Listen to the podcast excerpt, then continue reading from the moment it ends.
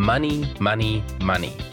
Our relationship with money plays a massive role in our relational well being, but it's not why you may think. It's not the lack of money, but rather the lack of financial intimacy that poses the greatest challenge for married couples. You're listening to The Relationship Lift, a short conversation brought to you by Family Life New Zealand to help you grow together as a couple. Join us for a topical discussion designed to keep you encouraged and equipped on the growth journey. We know that great marriages don't just happen. So let's journey together as we pursue oneness so that you too can make a great marriage your reality. Enjoy the discussion. It is the day's show on Rhema, and uh, Kat continuing to be away on holiday at the moment in Rarotonga. But being a Tuesday, once again joined by Wynand Jacobs from Family Life New Zealand. And Wynand, welcome once again to the show. Good morning. Good morning, Tom. How's it going? Yeah, very good. Now, today we wanted to uh, take a look at money. Uh, our relationship with money, um, well, look, you know, it can be a major source of tension, uh, can't That's it? Particularly right. in terms of our marriage and uh, working towards unity in this area of our relationship uh, can make a big difference in terms of our marriage. So, what role does money play uh, in the health of our marriage, and what challenges have you seen people wrestle with when it comes to their finances? Oh, look, um, you know, Tom, it's it plays such a big role. Um, you know, money and the way we approach money has a massive impact on our relational well-being, but it's probably not why you may think. Okay, so it's not the lack of money, but rather the lack of financial intimacy that poses the greatest challenge for married couples. Um, you know, when when God created marriage and He said the two will become one, you know, this also included how we talk to and relate and manage our finances as a married couple. Now, I wrote a whole chapter on this in my book, uh, Connection: A Journey Towards Intimacy. So I'm not going to cover financial intimacy today, um, you know, but I simply do want to point out that our financial intimacy is something many couples lack in their marriage, and this is crucially important to get on the same page to see unity and peace in this area of your life as a couple, you know, or a family. Is it interesting? And um, perhaps from your perspective, do you see many relationships which are quite separate in terms of, well, I'm, I'm talking in terms of marriages, quite separate in the way that they, they look at and deal uh, with money? And, you know, that being the case, how do we move towards getting onto the same page? Yeah, well, that's right. Uh, you always have two different um, personalities, uh, you know, not only like um, temperament uh, personalities, but actually the ways that we view money. We always have different um, views on money in the relationship, and you know, some might just say, "Oh no, I'm I'm not financially literate, so I'll just leave it all to the husband, or I'll leave it all to the mm. the, the wife."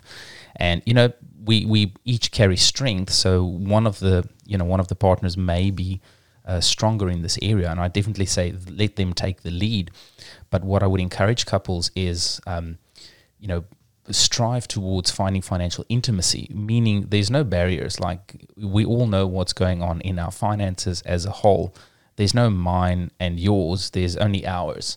And you know what I would say, just as a side note to that, again, I cover more of that in the financial intimacy chapter in my book. But um, if you think about, you know, the hours, everything that comes into the relationship is ours, and then you know maybe there's a discretional spend uh, that you can say, well, you know, this part is like you spend it without your, you know, without having to consult me. But maybe there are certain rules and principles you want to live by. Again, I need to stop myself before I go into depth because that's not the main thing I want to cover today. But one of the things that couples can do to get on, you know, the same page is just walk to uh, work towards talking about what are the principles we hold about, you know, money in our marriage because some people might be savers and some people might be spenders. You know, you view money mm. as something to give you joy and you must spend it. Others view money as a form of security. And so if these two come into a relationship, there's potential, you know, high conflict uh, just around the corner. Um, yeah, it is interesting uh, as you think about the differences between uh, spenders and savers, and you know what that means in terms of uh, our marriages and healthy uh, mindsets in terms of money. Maybe someone's listening in and they're thinking, you know, money is a real issue in our marriage, and you know something that we, uh, you know, are struggling to to, to come together on. Um, so where, where's a good starting point, perhaps, um, you know, that we can leave with today in terms of taking that step towards getting on the same page uh, in terms of money in our marriage? Marriage. Yeah, Tom, we need a we need a, f- a solid starting point, right? And um, you know, as a Christian, that foundation is always, I, I believe, the word. You know, um, money and wealth, and these are definitely two different things, but they're one of the most widely covered topics in the Bible. I guess God knew uh, how many challenges we'd face in this area, so you know, it's important to realize um, the truth that money isn't evil at all. No, I think a lot of you know people have often misquoted 1 Timothy 6 when they said money is the root of all evil. But in fact, that one uh, reads, the love of money is the root of all kinds of evil. You know, I've heard people preach sermons on that, but I just want to highlight money isn't the problem. It's the love of money and the way we relate to it that leads to all kinds of evil. So, money in and of itself isn't a bad thing you know that sort of foundational principle.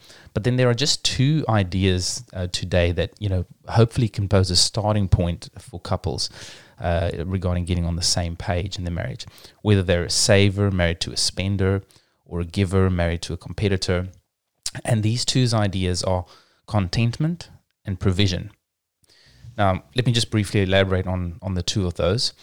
Uh, you know through scripture you know from contentment i'd say uh, Hebrews 13, verse 5 reads, Keep your lives free from the love of money and be content with what you have, because God had said, Never will I leave you, nor will I forsake you.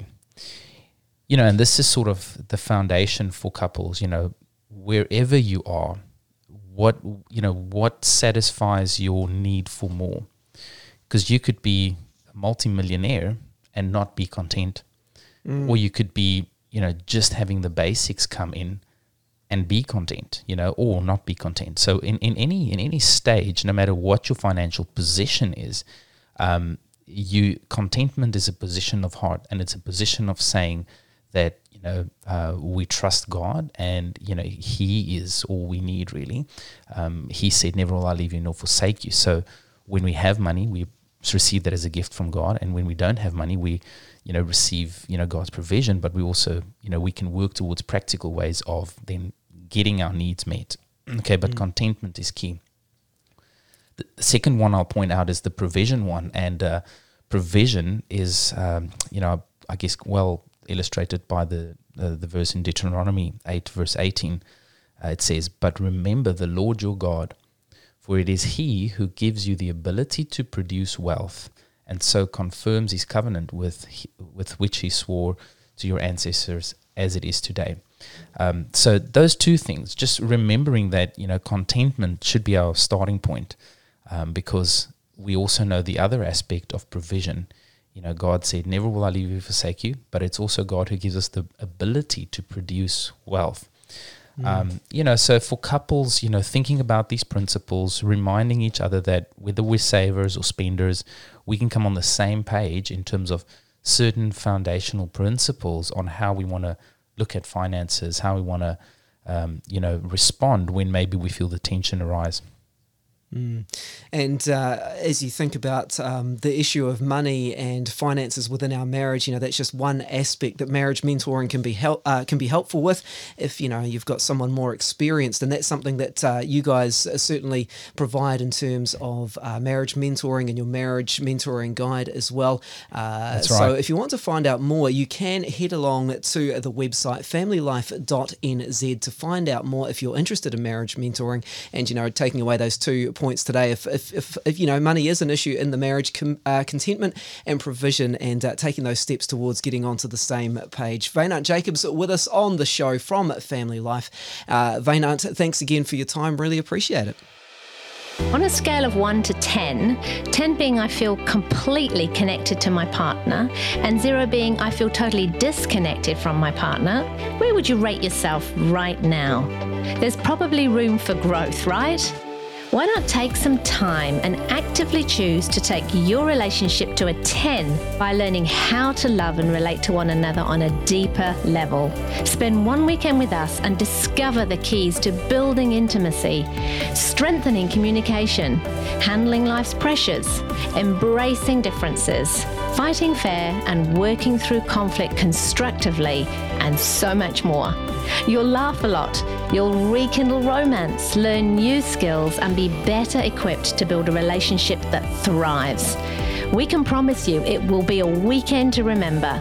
You may not reach a 10, but most couples leave on cloud 9. Join us on our next couples retreat. Register today at familylife.nz.